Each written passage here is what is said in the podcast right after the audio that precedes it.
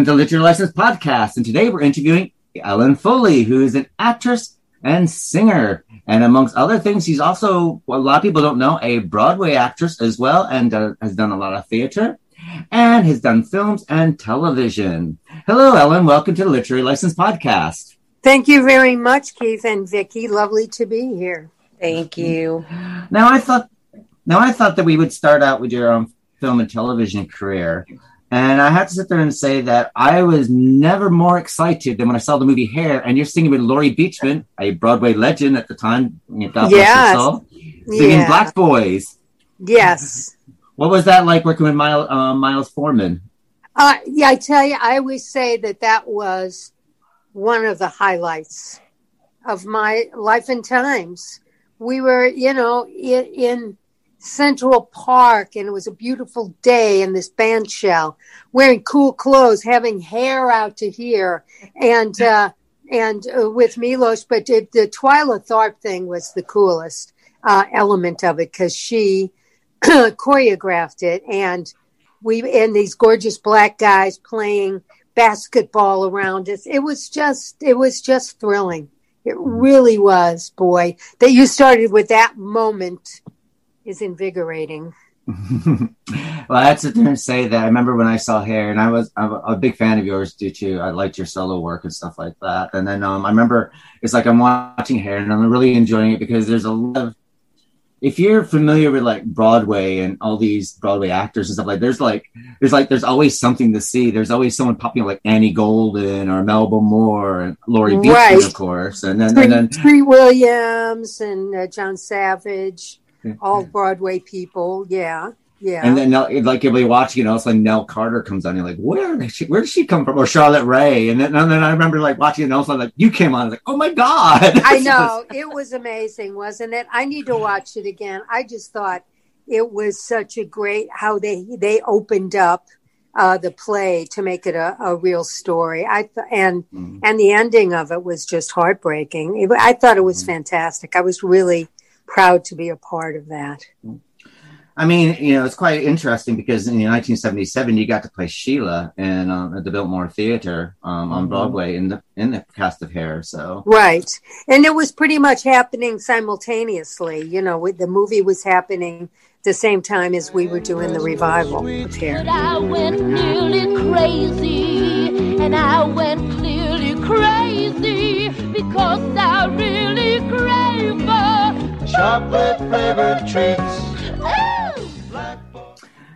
now I think a lot of people don't know this, but you were the original The Witch in Into the Woods before Yeah.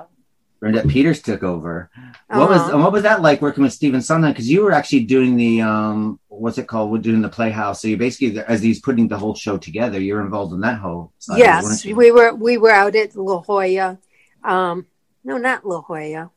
Anyway, in San Diego, uh, and um, yeah, it was amazing. I mean, I got to stand there and work on the song with with Stephen Sondheim, and I tell you, man, that was a part I could have done forever and ever because you really got to just chew the scenery in in in that, and um, and the song "Children Will Listen," which is a song I went on to do a lot afterwards. I mean, just just one of those just heart wrenching songs, especially after I had kids, which I did, you know, practically right after I did the Into the Woods. So that was still fresh, and I would sing the song.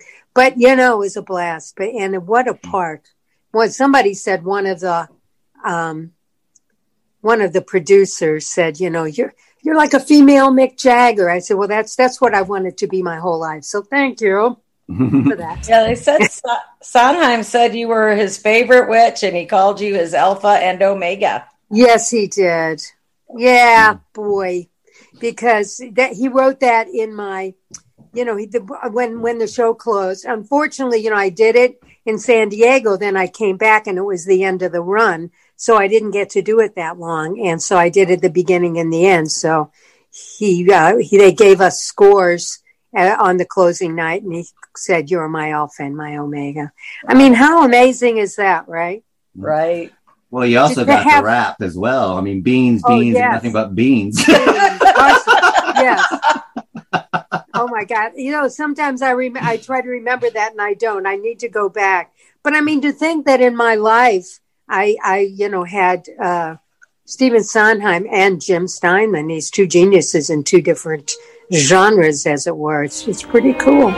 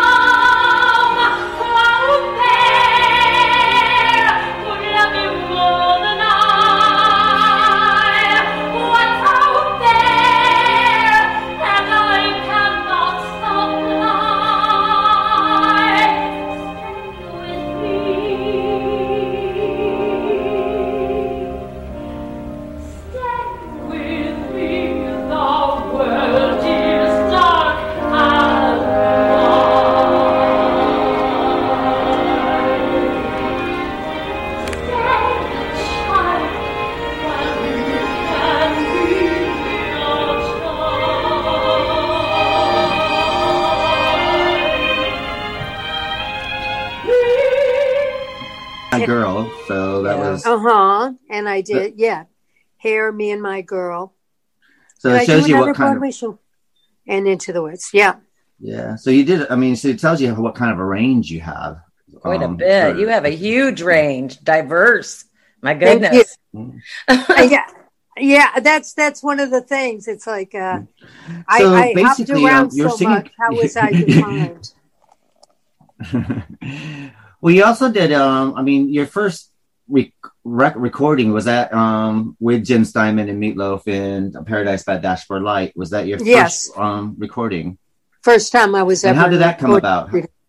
I was in a, a a tour of the National Lampoon show with them.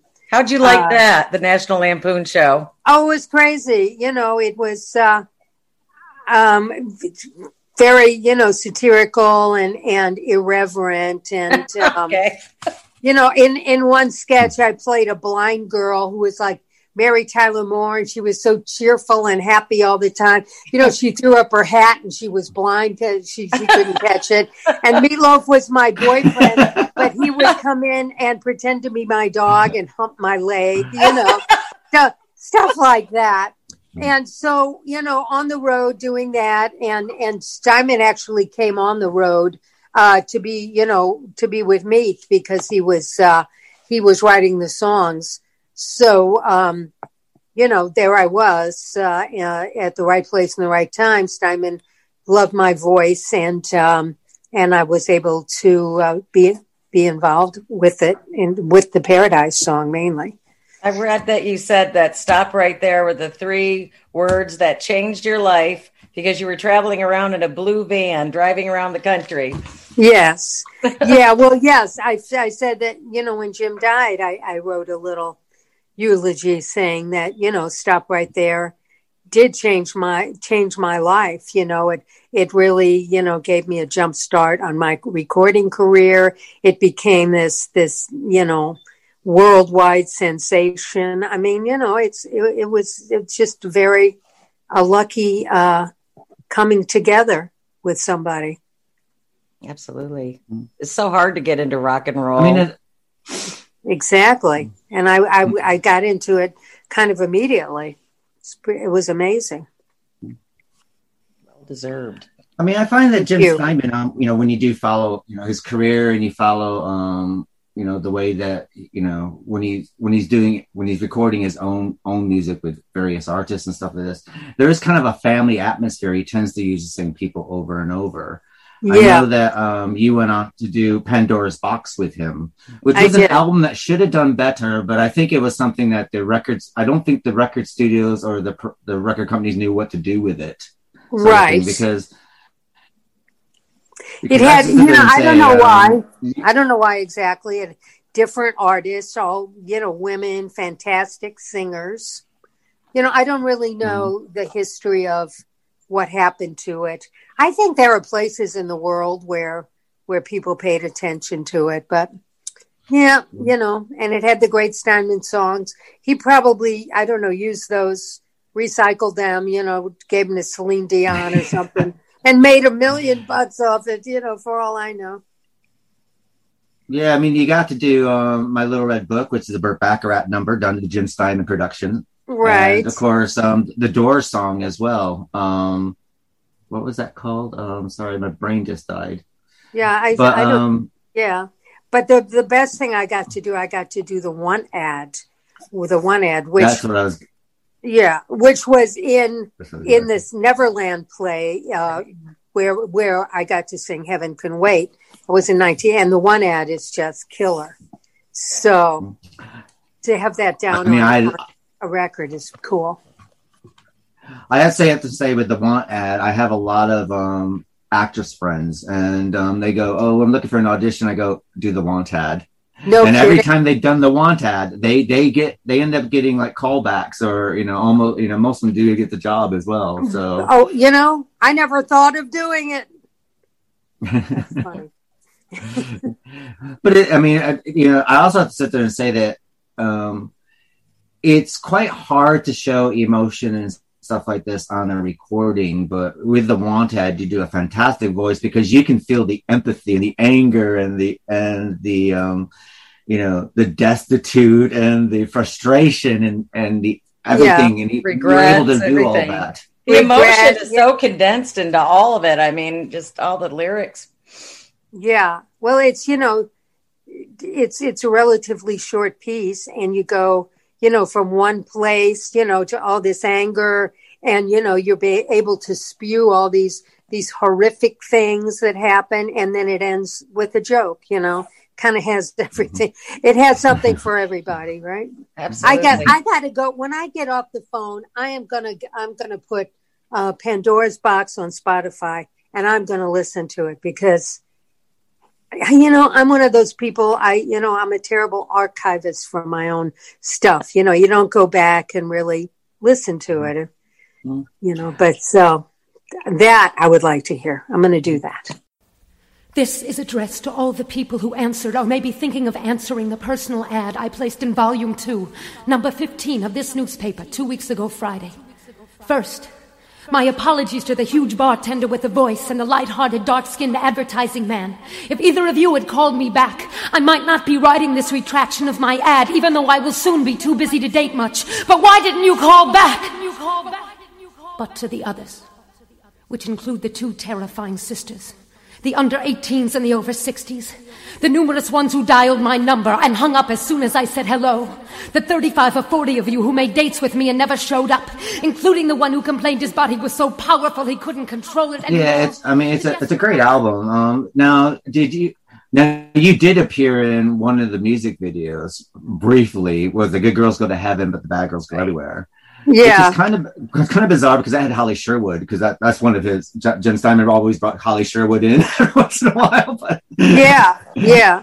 But she But- never, she was, I guess she's, a, you know, I don't even know Holly, but as I was looking at some, some articles and things recently about Jim, she's all over the place, but was she mainly a studio singer that sang backup or then, or then he had her do demos or I'm, I don't even, we had her do like Streets of Fire. She's the voice of Diane Lane in the Right. Jim Steinman songs. Um, she's the oh, high voice in the Bonnie Tyler Fast and Speed of Night, the girl who has the high singing. But Oh. I mean, from what I can find out about her, she started out her career as a young girl with Ethel Merman in Annie Get Your Gun on Broadway. That's where Oh, she's no from. kidding. Oh my that. God.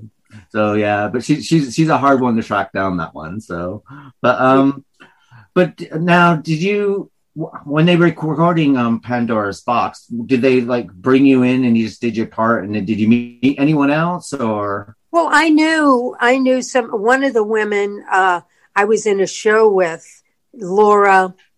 She had like a Janis Joplin voice. She we were in the show Beehive off Broadway, and I Mhm. knew Elaine, and uh, you know it was kind of a it was kind of a, a fun clubby thing, but nobody really did you know sang together because they were all individual individual parts. And of course, Todd was there when I, uh, you know, he was producing. So it's great to see him again. And Jim, you know, I would say that was the last real time I spent any, any, any real time with, uh, with Jim, Mm. you know, Well, that- because yeah. Well, I mean, the last um, Jim Steinman song that you actually recorded was actually with Karla DeVito in the last Meatloaf album, wasn't it? Um, Braver. but, but but Jim Steinman wasn't involved in the. No, he production of the was, he wasn't, but you know, you- you're right. It was, it was his song. So he was there. He's always there. I mean, because of like the, um, the, uh, uh, permanence of that song and the, you know, in the consciousness, you know, Jim is always, always there in my life, you know, no matter how, how long it was and that I, I didn't see him and yeah. I read somewhere that you said that he was born fully formed. Yeah, uh, yeah, I do think so. Um, he he didn't, you know, he didn't, you know, come out and and write, you know, nice songs or then grow into this, you know, knowing how to do this monstrous thing. Uh, you know, he, he he in college, you know, the all these songs were just there, and you know, he had to been been like a uh, a wild uh, guy who was nothing like anybody else, I'm sure, growing up, because you don't just and turn out like that. So, yeah, I, I, I, you know, he, he had a lot of strong influences, but he took those influences and just formed Jim Steinman. I heard that he liked to feed everybody too. He was into food. yes, very into food. He took me to uh, twice with a group of people to Lutece, which isn't there anymore. This this guy uh, Andre Soltner, like the the the most uh, important, you know, four star Michelin restaurant in New York for a long time, and you know, and of course there was always a lot of food in the studio, but it wasn't just like. Uh, ordering from the coffee shop down the street he would have restaurants like Lutece and all these these these amazing places delivered to him in the studio. He spent a lot of money, so these people were not unhappy to serve him. that sounds fantastic. Yeah, yeah. I mean, the interesting about Jim Steinman that I find very interesting, the reason why I've always been a fan of his is that, like Stephen Sondheim, he's able to spin a story with the most fantastic wording and lyricism at the same time by having fantastic uh, musicality going on with it. And it's very rare that you kind of get that. Sometimes you'll get like a great lyricist, sometimes you'll get a great person who can write songs, but it's very rare that you're able to blend those two to something that was something as unique as Stephen's um, Right. Sondheim or Jim Steinman. So You know, and uh, Yeah. you know there there was basically no collaboration uh, with either of those guys, and um, so it was about it was about the the personality, one person who who was that art. Yeah, and every and every song is a um, a mini opera, really. I mean, every, Yeah. every- it, it starts it starts off the character being this way, he goes from point A and goes through, and then by the end of it, you have the end of the story, and you've gone on a journey with every song. I mean, some Mhm. songs basically, you know, you do have ten minutes to get on with that story, but you do have that story, and but it's and he it's like teenage angst, but there's always a cautionary tale. Like I always, I mean, Paradise by Dashboard Light. I know that people look at it, you know, it's this, but for me, it's a cautionary tale because the simple thing is like. You know, be careful what you wish for because if you get it, you might not. It doesn't necessarily mean you're gonna have happiness by the end of it. Lots Uh-huh. of regret in that song. right. yeah. Yeah, you know, I, I'm stuck with you till the end of time. Yeah. Mhm. Yeah, yeah. It- it well, does. I mean, It's- that's what happened to a lot. Of, progression. It's, and that's what happened to a lot of um a lot of parents a lot of you know a lot of our parents is like well i mean i'm the reason why my parents got married because there was a paradise you know that they basically Yes. went to an elvis presley double feature the drive-in and i came along nine months later so Really? Oh, that's a great. You know, That's That's funny. probably- Like you didn't tell me that before. that probably informs your love of rock and roll. You know. There you go. That's right. well i was born on his birthday and luckily my mom i was a hard birth and luckily she's so much on drugs that she didn't realize what day i was born so I, I if she realized my name would have been elvis so i kind of i skidded past that one so I'm lucky You dodged that bullet, right? I, I Yeah. dodged that one I would have loved that though. now Jim Steinman um uh, produced an album with Ian Hun- um, Ian Hunter, all the good all the good ones talking. But then Ian Hunter actually produced your first album, Night Out. So what was Wasn't what it was like? called? Yeah, wasn't it called "All the Good Ones Are Taken"? All the good ones are taken. Sorry, yes, right. Yes, and yes, Ian Hunter produced with Mick Ronson my first album. Yeah. What was it like putting your first album together?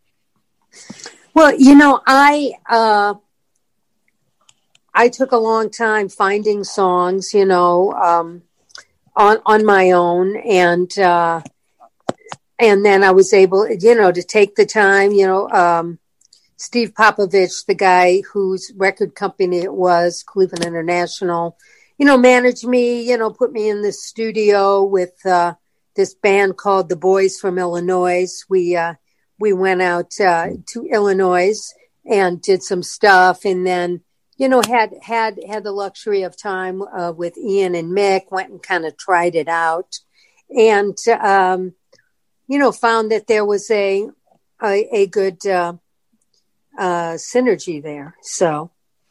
Yeah, I mean, uh, a lot of the songs were ones that I found and picked out through doing a lot of research, you know, for for at least I would say a year or so, and before I was uh, in the studio or, or doing doing anything. And then I wrote uh, I wrote this song. You know, the song that was actually the biggest song. It was a hit. You know, in few, many few countries in Europe. Uh, we belong to the night. I wrote with a guy named Fred Goodman. You know, so that that song, that yeah. song was there. Such a And that beautiful was- song. It is, you know, and uh, that was a sort of a continuation of, of the style, the the Phil Spector kind of big sound, you know that that that Steinman Steinman did, you know.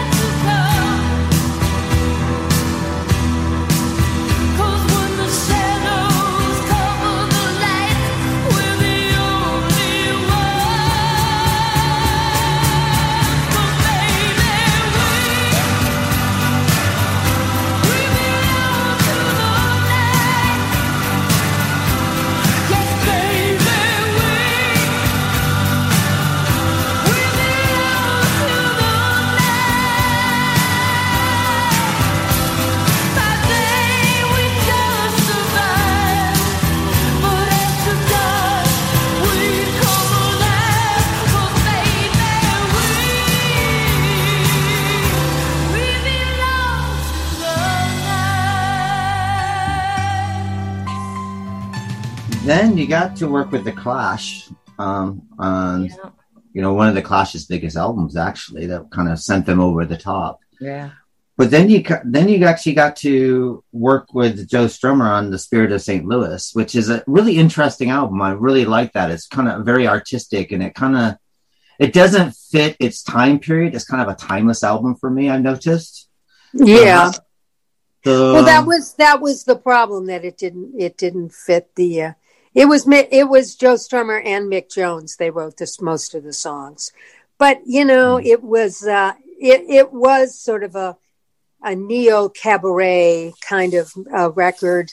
You know, it wasn't a rock and roll record, and I had just come out with one record before that, and all of a sudden it was like clunk into a whole different genre. So, you know, people didn't quite get on board with it, you know, but it was interesting. Yeah.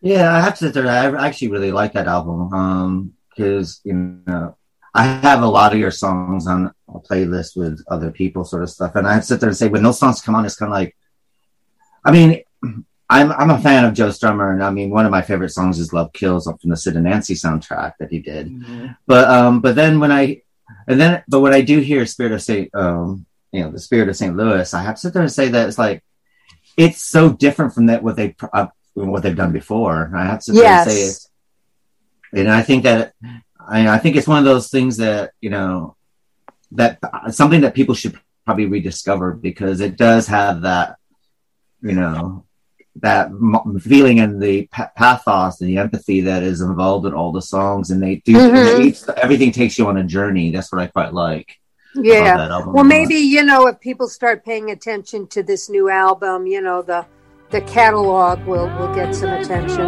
That would be fun.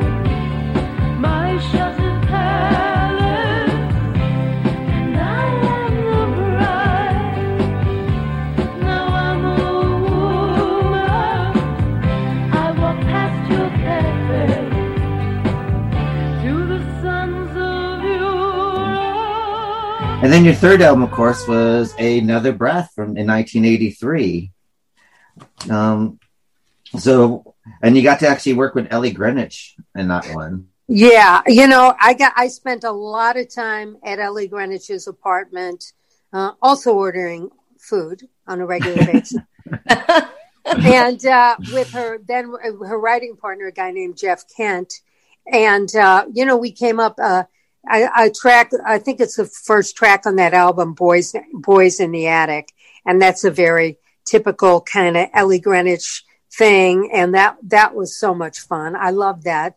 And then uh, the song "Keep It Confidential," which is on my album, but that uh, Nona Hendryx also recorded. Oh, awesome. I wrote that. I wrote that with the two of them. I have to say Ellie Greenwich. I mean, what was it like working with her? Because I mean, she is basically an icon, 1960 girl group icon. Yeah, she is. Um, You know, she was wonderful. You know, she was. Um, she kind of uh, liked to stay in her her home. You know, she was at a point where you know she wasn't going anywhere. You came to her, which was fine. Uh, and and she she was of great humor, but very totally professional. You know, was really knew how to craft a song, but very kind. You know, I mean, I was pretty young. You know, so she she was very maternal. You felt very very comfortable and safe around Ellie. She's I met, pretty. I mean, a couple years later, she would tell her life story on Broadway, and we actually um, interviewed Dinah Manoff, who did Leader of the Pack, Yeah. I know. I know. and and they did what Keep It Confidential. She put into that musical as well. Which Yeah. um, she got. We had Darlene Love singing it this time around. So I know. Yeah. So yeah, that song that song had a life, which is nice. I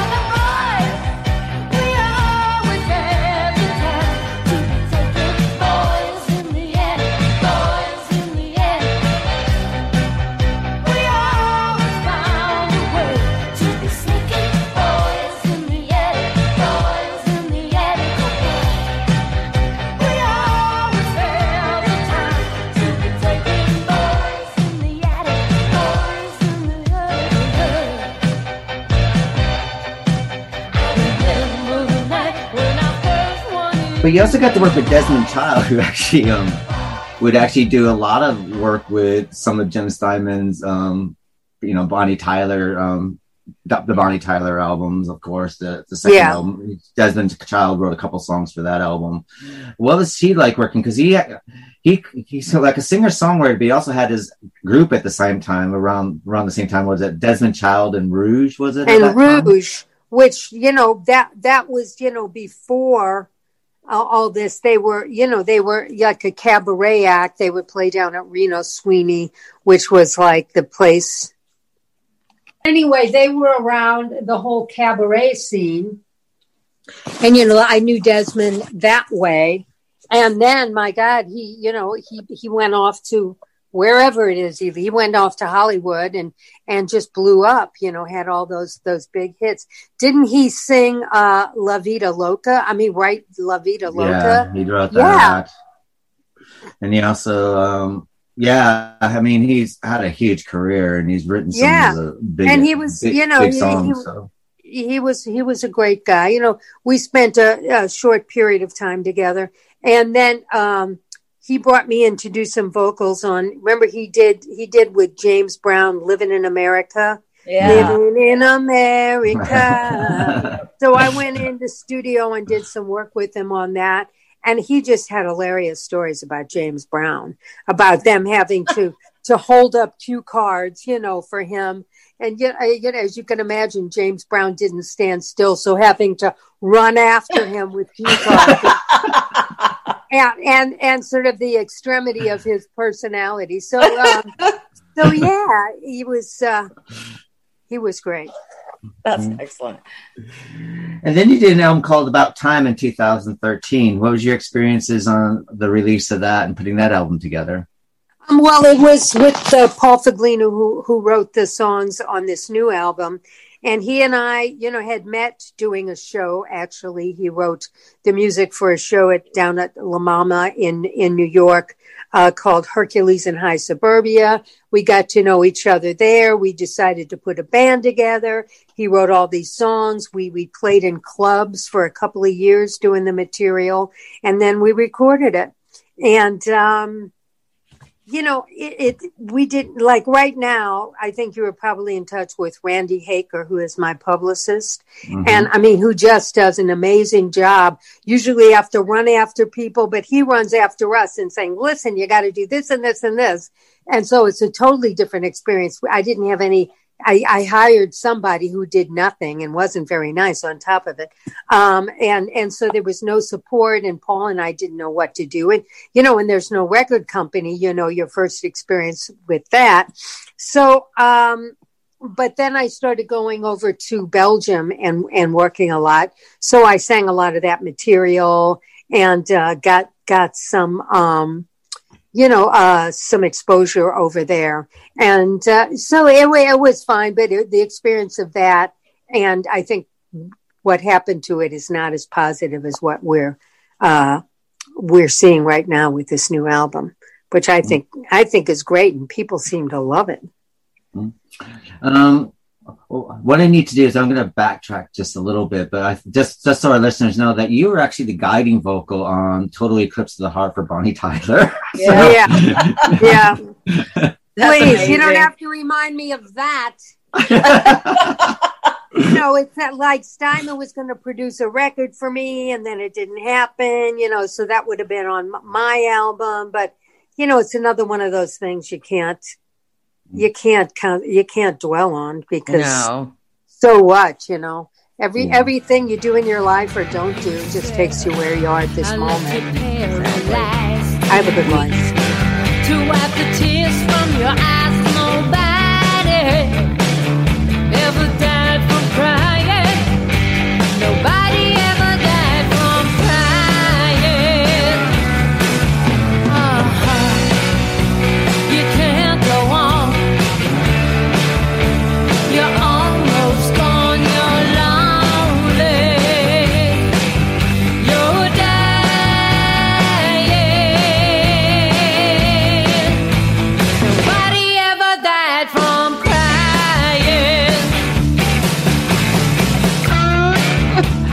mean, it's it's quite I think it's quite fantastic that Karla DeVito's on that song with you, considering that she actually had to mime to you during the video of Paradise.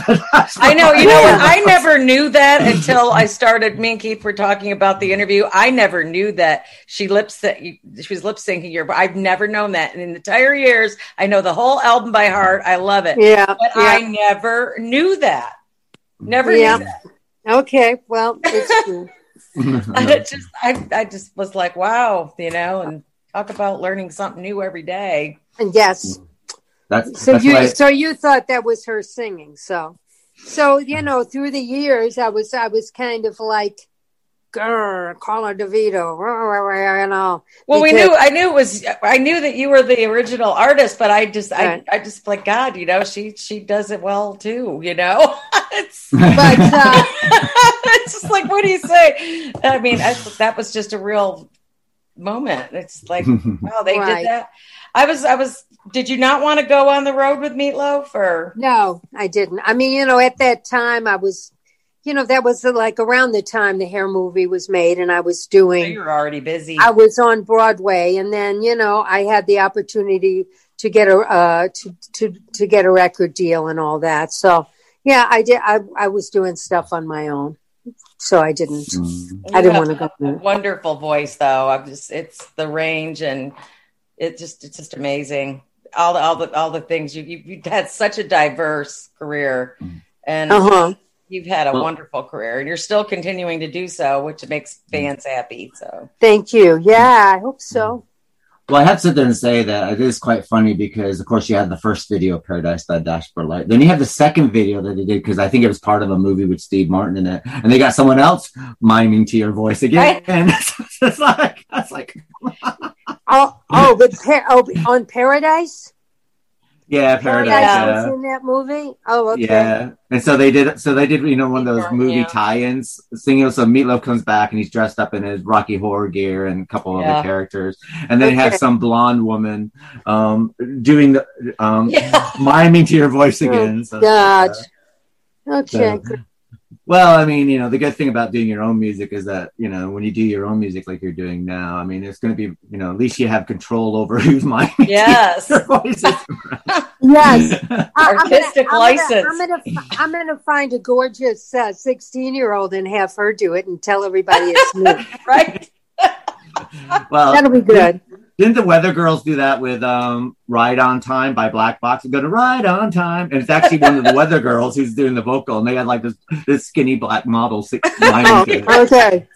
I love those. we- I love those weather girls. It's raining men, and they did that themselves, which it was so great singing, the, seeing those girls up there.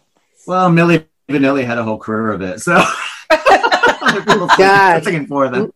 That got that got sort of nipped in the bud. That was a sad story. That guy killed himself. I Yeah. know. One of those guys. And he won a Grammy. I know. Go I know. figure. Yeah, yeah. Now the new album um is also um it's quite interesting that the way you were um that you put it together. Would you I mean considering that how you've traditionally put albums together in the past and now you have this that you actually were able to record it in your own home and have it put together this way. What what was that experience like? Did you like that experience having than, than being in a recording studio or or I did. You know, I'm at the I'm at the point where if I don't have to leave my house, I'm perfectly happy. You know, Yeah. Everything that's gone on the last year, I don't blame you. right? You know, and uh, um, no, I it was fine. I enjoyed it a lot. I enjoyed it a lot. I don't care about the bridges that you burned. I don't care how many steps you covered in recovery. That don't matter to me. I know that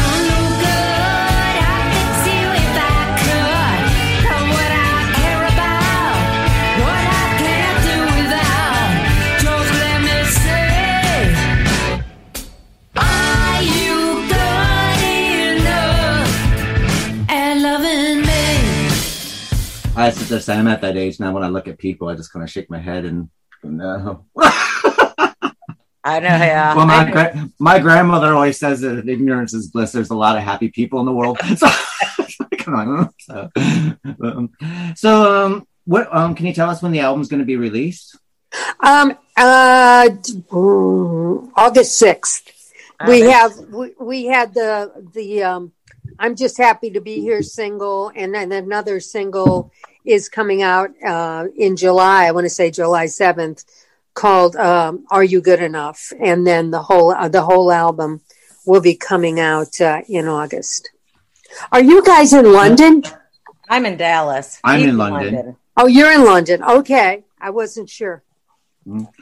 Yeah, no, I'm in London. You're actually um you actually have a good following here in London. Actually, people. yeah who i mean are i and like you that, so- know if if i could get some somebody to book me i would love to play over there you know if i because i'm supposed to do these gigs in holland. I have this great band this belgian band.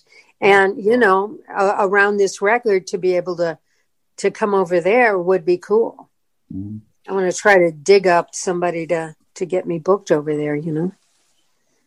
Oh, Do you, Let me uh, know will when you you be do produce- because they keep canceling my tickets. I was going to go with her and my daughter and visit, and they canceled my tickets again. yeah i know i know I, my gigs have been canceled three times now believe me i know Well, you actually were speaking to um, E.G. Daily um, a couple of weeks ago, um, the actress who's a singer and songwriter and so on and so forth, or Elizabeth Daily, depending on what you know her from. But she was sitting there saying that um, what she's been doing now is she's actually got to the point where she actually like direct her own videos and everything Yeah, like this to promote her music and sort of thing, and Uh-huh. giving herself a you like, and she's finding that she's giving herself a YouTube presence is actually helping with any new music that she's It, putting yeah, out. it does. It's helping with the marketing. Yeah. sort of and Spotify, you know, Mhm. we're doing the Spotify thing, and I think I Okay. think maybe there's you know audio YouTube, but I don't know. Um, Well, we're on, we're on audio. audio, YouTube, we're on we're audio YouTube on YouTube. right? So Sure. Yeah. Yeah. On you? Oh, you're on YouTube. Yeah. yeah, we're on so many platforms. I don't know what we're on at the moment. So One thing I can't Um, let you go without before before I forget. I loved you on Night Court. I absolutely loved you and John Larroquette getting after each other. It was hysterical. I laughed. My father and mother still remember you. They Oh, loved that show. well, that's great. That's great. the, you got you were just excellent on there and just like I was so I liked Markie Post, but I liked you better. Thank you. I'll take that. I'll take that. Okay, you guys. For some reason, I'm running out of battery here. This is weird. That's okay. no, that's no problem. So um, what we'll do is um, want to thank you for joining the Literary License podcast. Thank you for um sharing your new album with us, and thank you for sharing your um, memories and your work with us. Thank you so much for taking the time for us. It really Thank you for having me. And we'll be listening to that new album when it's out on the sixth of August. And Okay. sharing that We'll share your links as well. Please, please do. You have a good Heaven can wait, and a band of angels wrapped up in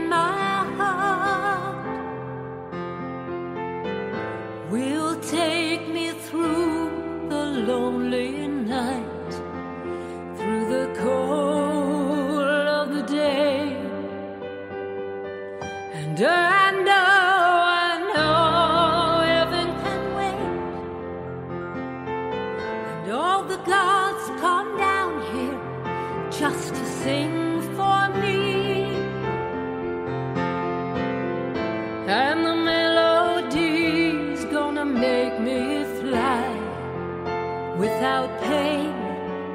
without fear.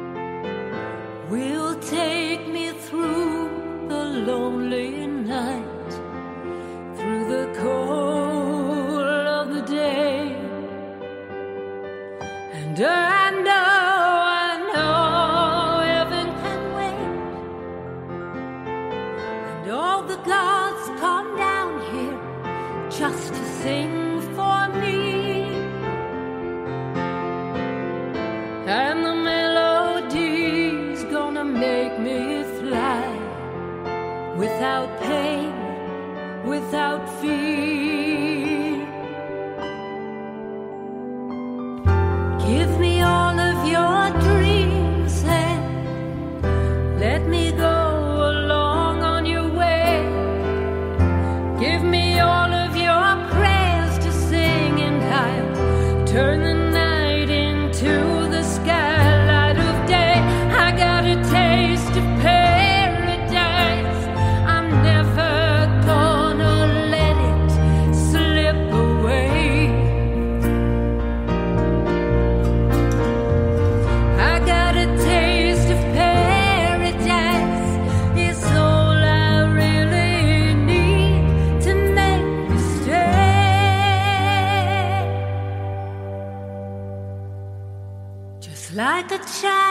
Child